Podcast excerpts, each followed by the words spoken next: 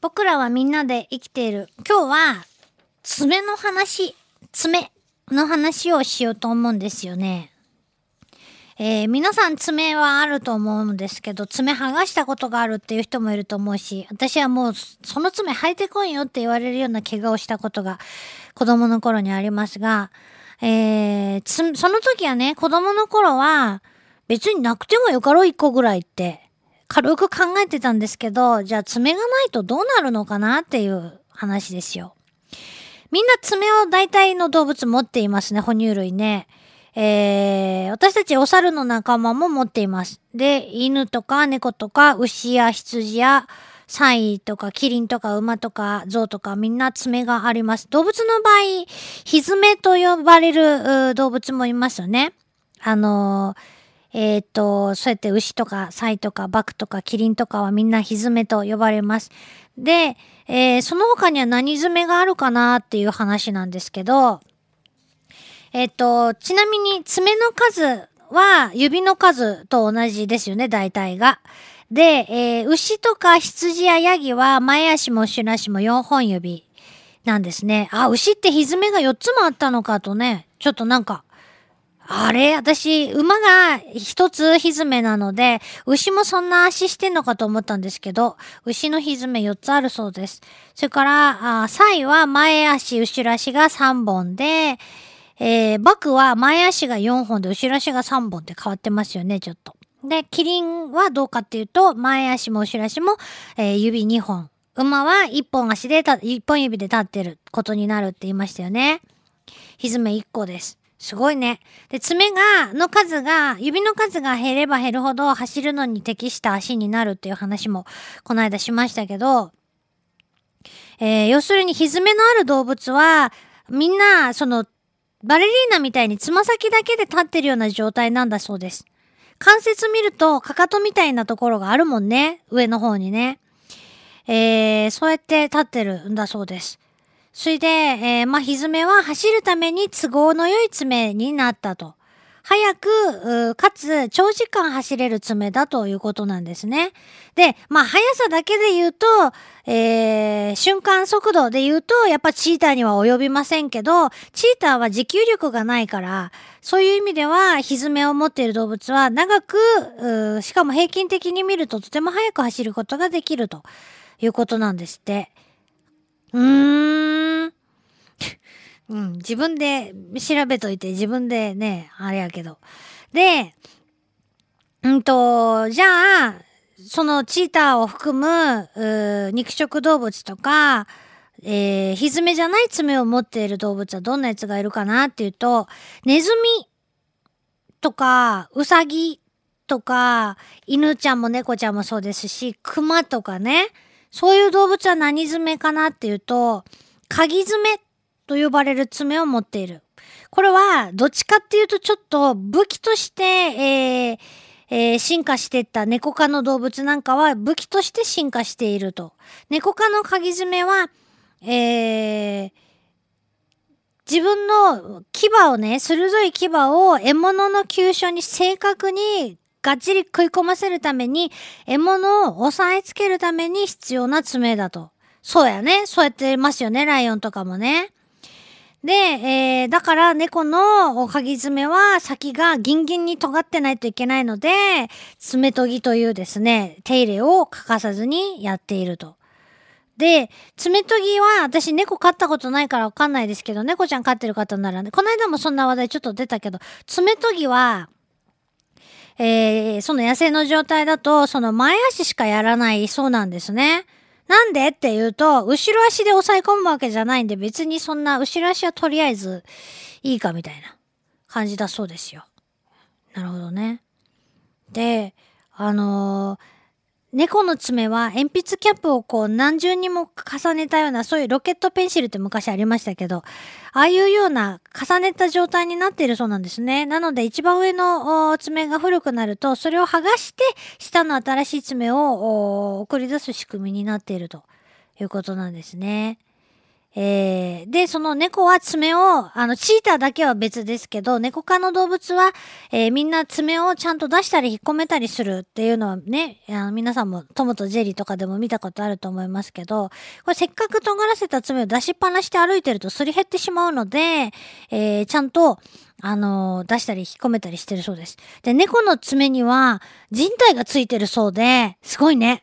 えー、それで力を入れると爪が出て、力を抜くと引っ込むような仕組みになってるそうなんですね。えー、よくできてますね。じゃあね、まあそういうほら、狩りに使う爪、えー、武器として進化した爪っていうのもよくわかりますよね。それは必要やったろうと。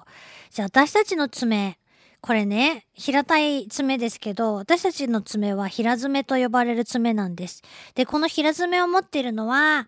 お猿の仲間、お猿の仲間しか持ってない爪なんですね。あなたの指の爪は。まさに猿から、猿の仲間であるというのが、この爪を見ることによって、まあよくわかるわけなんですけど、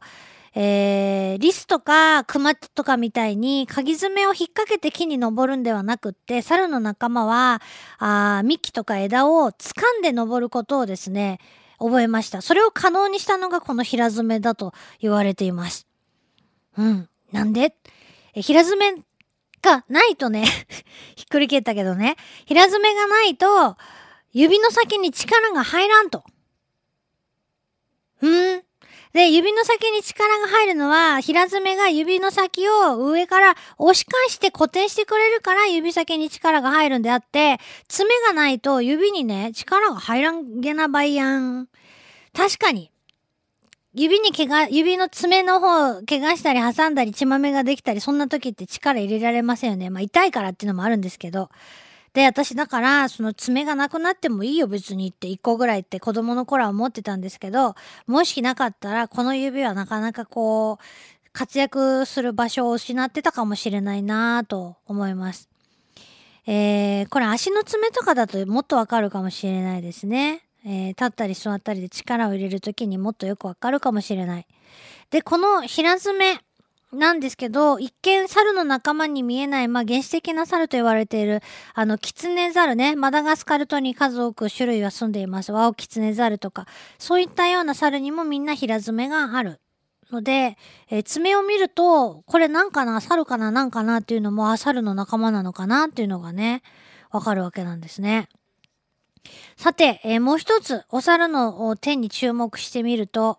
えー、平爪以外に、それでまあ人間は握力がすごく強くなってるわけなんですけど、平爪以外に握力を発揮する仕組みがあると。それ何か皆さんの手の仕組みをよく見てください。これもう特有なんですよね。えー、お猿の手特有の仕組みとは一体何かっていうと、えー、親指が他の指と離れていて、指をパンと広げると、親指だけがちょっと方向が違う方を向いていると。ね、角度が独特でつい、角度が、独特の角度で親指が、えー、ついていること。これが、あとても特徴的な手の形なんですね。この親指が、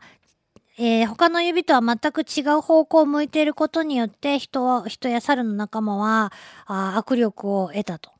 ち、ね。これはね、簡単にわかります。親指を人差し指に揃えて、指をきっちり揃えて物を握ると、意外と大して握れないんですよね。力強くは。親指が下から、あ人差し指と逆の方向から握ることによって、えー、しっかりとした握力、握る力が生まれているということなんです。で、私たち人間の足の指は、あ親指も人差し指もみんな同じ方向を向いてしまっていますけど、猿の後ろ足を見ると、実は親指もやっぱり、えー、人差し指、足の指もね、人差し指とは違う方向を向いている。確かにお猿たち、ジャングルのお猿たちが映像で映ると、足で枝を掴んだりしてますよね。あれができるのは親指が反対、違う方向向いてるからなんですね。人は後ろ足で物を握る代わりに立つことを選んだので、指は、あ必要な、その反対向きじゃなくてもね、良くなったので、自然と揃ってきた、歩きやすくなったということです。それともう一つ指先の話でね、おまけつけて今日の番組を終わろうと思うんですけど、あのね、指紋、これみんな一人ずつ違うと言いますよね。それみんな知ってると思います。で、何のためにあるのかなと。ねえ、アイデンティティを得るためのものではないですよね。アイデンティティというか、まあ、その人それだ、そそれだらけのね、えー、一人一人を区別するためだけにあるわけじゃないんですよね。これ一体何かって言ったら、滑り止めやっていうことでね、えー、手の皮を固定するための、まあ、キルティングのようなもので、えこの指紋とか足の裏の紋っていうのは猿の仲間にやっぱりみんなあるそうです。うん。そうか。指先がツルツルだと意外と滑るんでしょうね、だからね。ってことで、えー、ん、あんまりこう注目しないポイントだったかなと思うんですけど、えー、それぞれの動物がそれぞれの生活に合わせてやっぱり体を進化させている。そんな中で爪を、爪とかまあ指先にちょっとクローズアップして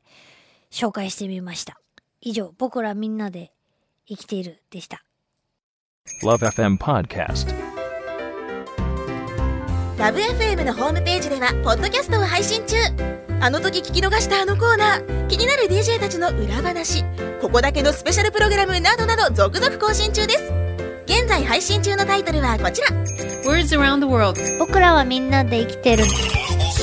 Busan Hotline. Music Primary 4ポッドキャスト君が世界を変えていく。 Happiness Controller。浦田健士ロール。スマートフォンやオーディオプレイヤーを使えばいつでもどこでもラブ f m が楽しめます。私もピクニックの時にはいつも聞いてるんですよ。